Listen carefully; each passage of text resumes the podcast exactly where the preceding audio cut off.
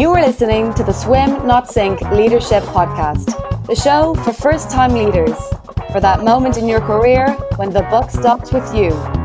This is your window into the world of how to lead successfully. Now, over to your host, James Nagel. So, welcome to a new episode of the Swim Not Sink Leadership Podcast. I'm your host, James Nagel. And today, my guest is Conall Henry. But first of all, let me tell you about Conall. So, Conall is founder and chair at Fibrus, which won the contract to deliver broadband to Northern Ireland. Prior to this, Conall was CEO of eNet, taking it from a startup to a 200 million euro acquisition and winning the tender for the 2 billion Irish National Broadband Plan. Prior to Telco, Connell packed in quite a lot. He was commercial director at Ryanair, head of finance for non-food and George Clothing at Asda, and his first job was at Procter and Gamble. So it's my pleasure to introduce Conall. Hi Jim, how are you? Very good. I suppose for the benefit of the audience, maybe we should give full disclosure. So we went to the same school. Yeah, uh, same school, the same university, and the same first employer at a college, isn't that right? You went to Smalley College Belfast, did a law degree at Queen's, and then joined P and G. That's what you did, isn't it? It's exactly the same. Albeit I was one year behind you, never caught up. So look, I think I think it's going to be interesting because despite all those similarities, there were we, we took different paths, right? I, I basically stayed with one company and moved all around the world. And you were a bit more pr- promiscuous at the start. You moved lots of times. Yeah, yeah, yeah. Settled down eventually, but yeah, you know, I did. I, I was, I moved around an awful lot. Uh, you know, from about you know year five of my postgraduate career till year fifteen. That middle ten years, from maybe twenty six to thirty six, I moved around an awful lot. And then what's interesting, despite that sort of working with a lot of great corporates, you then chose to go out and and and you you did that before startups were in fashion like they are today. You know, startups, there's a lot of supports out there. So I suppose getting straight into it, you were a startup CEO in your mid 30s. You know, yeah. how easy did you adapt to that hot seat? I, I suppose the, the first thing to admit was that I didn't really think about a CEO role being different from any previous role. I'd been sort of commercial directors and stuff. I had senior roles, so I was going from a a director role in a large company to a CEO role in a startup in a small company. So I almost felt like it was a step backwards in my career a little bit in terms of the sort of profile of it. And I hadn't really thought about what it was to be the leader. Um, and so I hadn't considered that. And it was probably naive of me at the time as being, and it is different. It's completely different when the when all the arrows point to you. It's different. Uh, it's a much more lonely place. The the access to coaching, support, and everything is is different. Um, and then the, the other thing that I talk to other leaders about now is what you forget is when you're the leader, you know, with regard to everybody else in the organization, you can sometimes be seen as the walking pay rise you know that everybody else looks to you as a pay rise you know? So you, you it, everybody treats you differently and you, are breathing different air as a leader even if it's in a small or even if it's you know a corner shop. If you're the guy running the place it's different from the guy who's the number two in the big thing you know? And that certainly was my experience. Yeah i heard a good one a few days ago where they said you know you're the ceo when the only time that people pass by your office is when they want something yeah, yeah, and that's very. Unf- I mean, I, th- I think that's you, you can feel like that, and you can sort of whinge about that as the leader, but actually, the people working in the organization, if you're leading it wrong, will treat you like that. So you've got to be more accessible, but it's not going to happen by accident. Like if you've got an accessible personality and you're not the leader, people will work with you and work. But no matter what your personality is like, and you're the leader, people will treat you differently. It's they just see you differently, not because of who you are, but because of what you are. And so you have to actively come around that. And it, it, you know, and I, I, I only, you know, I've been the leader, the the CEO now for I'm a chairman since 2006. So what's that? 15 years. Yeah. And it took me quite a while to really properly get my head around that, you know. If you're enjoying the podcast and would like to test your own readiness for the hot seat, then take the Leadership Readiness Scorecard. Details in the show notes and on swimnotsink.com. So maybe talking to getting your head around it, what were your sort of sink and swim moments? Oh, listen. Um, so in the early days, you, you realize that you know it doesn't matter what it says on the slide deck. It doesn't matter what promises you've made to the board. Your success is going to be determined by what the business actually does. There's no presentation. There's no slide deck. There's nothing that's going to save your life if if you don't go out there and make sales higher than costs. And there's a reality to that that that you can everybody can understand in theory, but in practice, it comes very quickly, and you find out very quickly whether you're capable of taking that on board. So you know, a lot of times if you're in a different management position, you're worried about what you said uh, to you know other other other people in the organization versus what what you're saying now versus what you said the last time. When you're the leader if it's not working, it's not working. You need to decide very quickly that it's not working, and it doesn't matter if you look stupid by changing your mind. You have to. In eNet, we had to develop our own business model. We were the first truly standalone wholesale telecoms company, and you know we had to work out ourselves what that was, what the actual business was, how we would actually make money. So that wasn't a big strategic conversation. It was more like, well, does doing that actually make money? It's really quite practical we were lucky in that you know we, we we we were writing our own business model. We were unlucky in that generally what you do or what I would advise people to do in a position of leadership is to copy the guy most like their organization who's doing it best and don't try and reinvent the wheel. You shouldn't be ashamed of copying people. There's so much to be copied out there. But in ENET, actually, we didn't have anyone to copy. So that was great. And if you talk about a swim not sink moment, it was like Craigie, we actually need a strategy here, and no Harvard MBA is going to get me this strategy. I've got to work out how to make money and deliver this business. As I mentioned before, startups are much more common and much more attractive now. So so many people who are in corporate, and you know maybe the audience of this podcast are looking at yeah. people who've done it, right? And and you've sort of hinted at it. A lot of corporate life is internal presentation and positioning but how different is it for you? Because in a way, you had you had your bosses, you had the investors, and delivering against you know your business plan as well.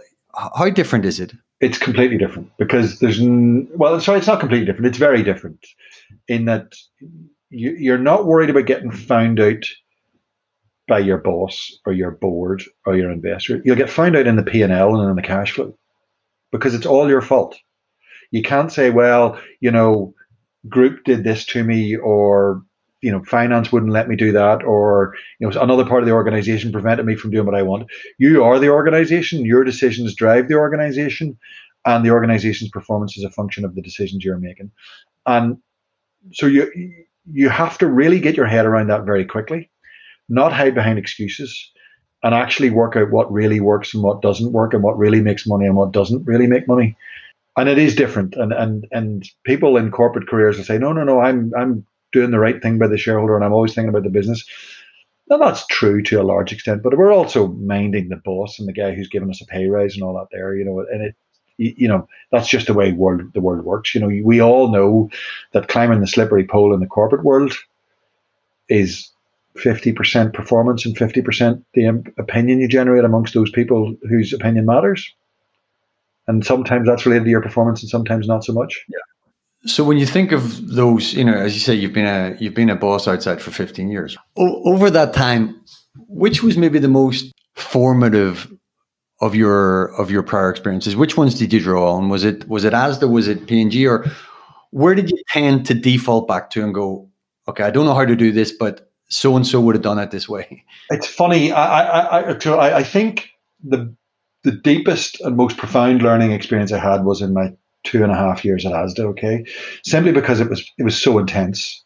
Um, so I was head of finance for non-food at ASDA, and then went on to be commercial director of George Clothing and in those roles, you're going to, particularly in the non-food role, you're going to a meeting. One minute you're going to a meeting on dog food, the next minute you're going to a meeting on batteries, the next minute you're going to a meeting on greetings cards, you know. And then you know, I we would get we'd get to go to the Brits every year because we were also responsible for music and video. So you know, I was the guy, and you just got a really deep insight very quickly into a lot of markets, and the the meetings you in you were in were, were proper meetings about pricing decisions and listing decisions and strategy decisions, and you were in those meetings with the most senior guys from you know Mars or P&G or Unilever or EMI. So you were uh, you know it really was a huge learning experience.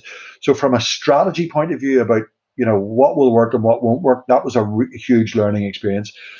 Um, my first telecoms experience was it was a company called Energis, and that was that was that taught me a lot about probably what's the most important lesson that I have as a leader, which is that no matter what else you do re- well, if you get your people decision making wrong, nothing else matters. You know, if you if you do everything wrong but get your people decision making right, you'll probably be successful. If you do everything right and get your people decision making wrong, you won't be successful. It's it's unbelievable how important that is.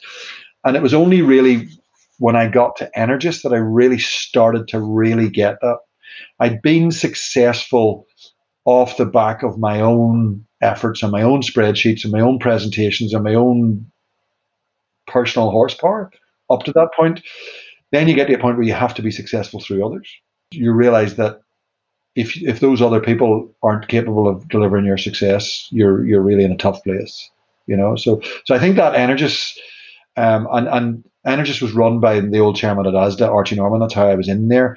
He had a very strong commitment to only bringing in the right people, you know, and he overvalued talent over experience. Uh, and that was a lesson that I've carried into ENET and onwards into Fibrus, where we say, you know, in Fibrus, we say we look for three things commitment, ability, and experience, and in that order. So, you know, you're looking for somebody, what I mean by commitment, somebody who really cares, who worries about the business, who wants the business to be successful, uh, ability, somebody who's got some horsepower, and then experience. It's great if they've done it before, but actually, if you bring in people with commitment and ability, the experience will find itself. So, ASDA taught me everything that there is to, to, to learn about strategy mm-hmm. and real strategy in life strategy. Energis, I started learning about the, the importance, the real importance about bringing in the right people and everything you know, so those are probably two of the most formative in terms of your job spec there's maybe a, just a different way of saying the same thing which is in my old company it used to be they looked for insecure overachievers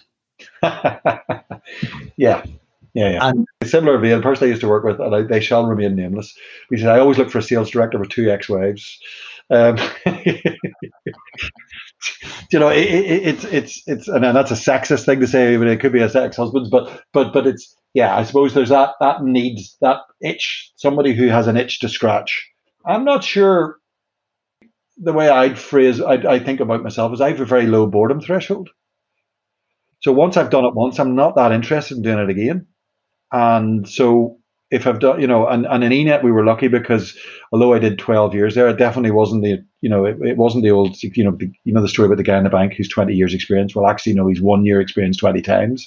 And ENET, you know, those 12 years were 12 very different years, you know, very basic startup where you don't know whether you're going to make payroll to 50 million turnover, 20 million EBITDA, significant presence in corporate Ireland. And, um, that journey. So that journey was continually evolving all the time. But I think my sort of restlessness comes from quite a low boredom threshold as well. Which which is also something that's easy to interview for. But I just want to go back to that because it was a long stretch, and as you say, from a from let's say a pure startup in Limerick to sort of an M and A and and mm-hmm. sell it on the business and all that. There's there's a lot of different experiences in there. Who and what are the type of people that you will lean on from from your past? I don't particularly try and rebuild my network in every company I go, or you know, bring all people with me. So there are some people who've, who've worked with me in a couple of different places, but I don't. It's not something I look to do, and I definitely don't do friends and family. And my friends and family will know that. I have leaned quite a lot on specific individuals who who know what I'm looking for in terms of recruitment, but I don't rehire my old network. Now, having said that, Thomas Grant, my CTO in Enet, is the CTO in Fibrus, and the, you know it does happen, but it's not something I'm looking to do. Um, I'm more leaning on a type rather than individual people. You need to get to a situation where, you know, it's not that they've learned the strategy off by heart, but if you ask, if you go round, if you went round the Enet Christmas party in any one of those 12 years and asked random people across the Christmas party what the three or four most important things were to the company, you'd have got consistent answers all the time. You know, there was a consistency. You know, people understood what we were trying to do, how, how their role fitted into that, and what the priorities were. So if I sort of take a, a long-term view of your career, with the exception of P&G, you've always gone for the challenger. I mean, even if it was Asda, it was big, but it was a challenger. It's a different mentality. So, oh, you were you were at school with me. I was like that at school. You know, I was the cheeky boy putting it back up to the teacher as well. It's just, it's a more comfortable place to be for me. Yeah, where, where, where, did the where did the cockiness come from? Because it certainly uh, in our old school it wasn't encouraged. no, it definitely wasn't encouraged. No, it de- and it wasn't. I don't think the school particularly. You know, I, I never had a great relationship with the school. Um, I don't know. Actually, uh, you know, um, it's it's just a personality trait. I, I I do like to put it up to the big lad. You know, so you know, I suppose in Ryanair, we at that stage, we, you know, when I was in Ryanair, we we overtook Aer Lingus, and that was a huge moment. And you know, um, you know, taking on Eircom, taking on BT, even at ASDA. When I joined ASDA, you'll remember this. They were in real trouble. They were only, you know, they they'd only just avoided a bankruptcy moment six months before I joined. Um, so you know, and they, they were putting it up to Sainsbury's and Tesco in a big way at the time. So, so it, it's just well, there's an opportunity to do more. The big there's an arrogance in the big companies that it's fun it's fun to burst their bubble sometimes you know? And given given that's your sort of your natural style and given where you've ended up but i'm just curious then why first job P&G and how did you enjoy that time i ended up in procter & gamble entirely by accident and the first question they asked me was, "So why do you want to work in the finance department in P&G?" And I went, "Right, so it's a finance job I'm in for."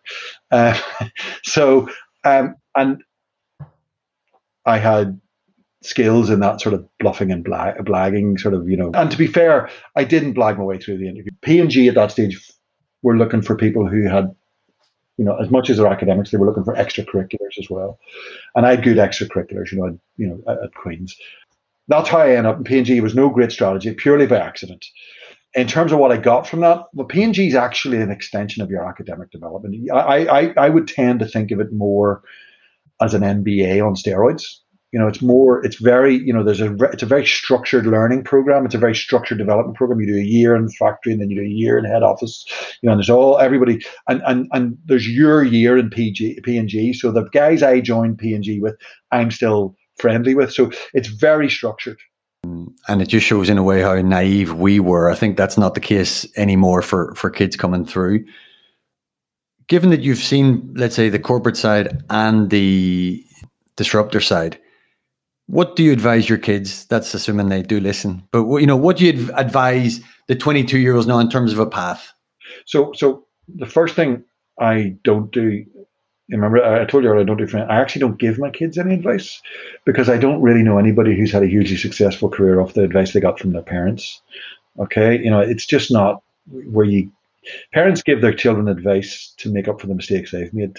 You know, that's a, I that's not true about my parents actually because they would have probably my own parents would have given me very little advice purposely as well to leave me find my own way.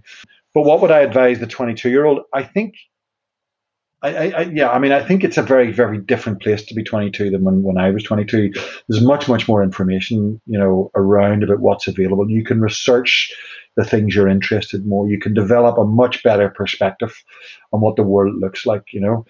So that being the case, it's it's probably far more important that you know yourself because you know what the world's going to look like much better than than you or I would have done.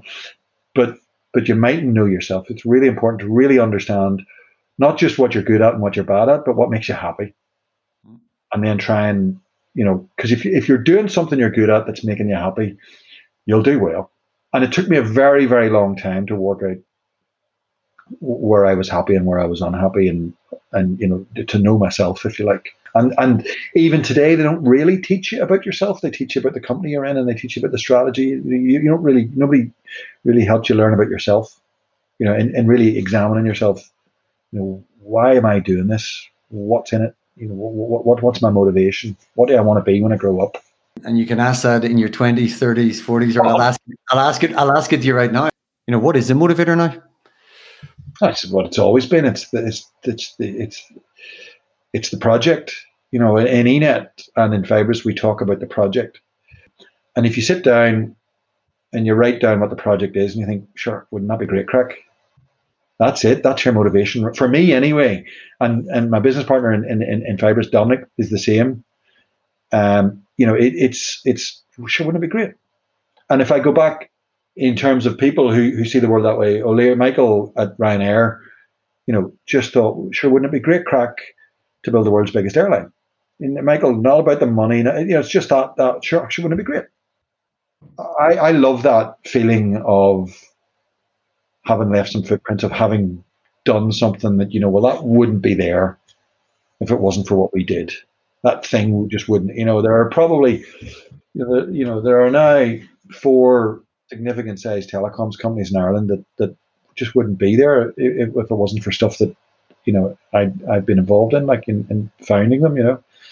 And so there's 500 plus 600 jobs probably in those companies. And that's just, that, that that's a very satisfying feeling, much more satisfying than, than looking at any bank balance. The legacy and having something visible and that, that you feel proud of that, that that's great. So a question which I ask, you know, all my guests for people taking over in the hot seat, which tends to be in the you know mid thirties to mid forties range, what, what would you what would you advise them? It's all about those people decisions. It's it's about getting control of your top team and bringing in and, and, and, and spending an undue amount of time making sure you get that top team right. Be clear on what it is you need. And, and I suppose the big mistake we all make when picking a team is we tend to recruit in our own likeness. And actually, you should nearly do the opposite. You should be recruiting people who make up for your own weaknesses. You know, so I am not great in the detail, and, and a lot of people who have worked with me will be laughing their head off now. Not great, Conall, you're terrible. So, so I need people around me who can you know, cover off that some of those bases. Everything, if you get that team right, you, everything else will everything else will work, and if you don't, it won't. You're doing something similar now with Fibrus in the north as you did it with Enet in the south, right? Yeah. Or is it easier now than it was 15 years ago to get top talent to choose the smaller startup companies versus the incumbents? What's your experience? I, I think so. I think I hope she's not listening. My old CFO in Enet, you know, she joined Enet from Dell in Limerick. And people said to her, you know, Jesus, you're mad leaving a big secure job in Dell to join a flaky little startup. Like 10 years later, Enet's worth, you know, 100 million plus and Dell's closed. People need to realize their job security is not their employer, it's their CV. Okay? If you have a good CV, you'll always find work. And I do think that our millennial friends, you know, get that, you know, in their 20s and 30s today, have a much clearer idea of their own market value. I think people understand, first of all, their own value, but also the, the sort of transitory nature of most employers. Excellent. Conall, thanks a lot. That was really great. Great. Thank you. Cheers, Jim. You've been listening to the Swim Not Sink Leadership Podcast. Subscribe at swimnotsink.com forward slash podcast.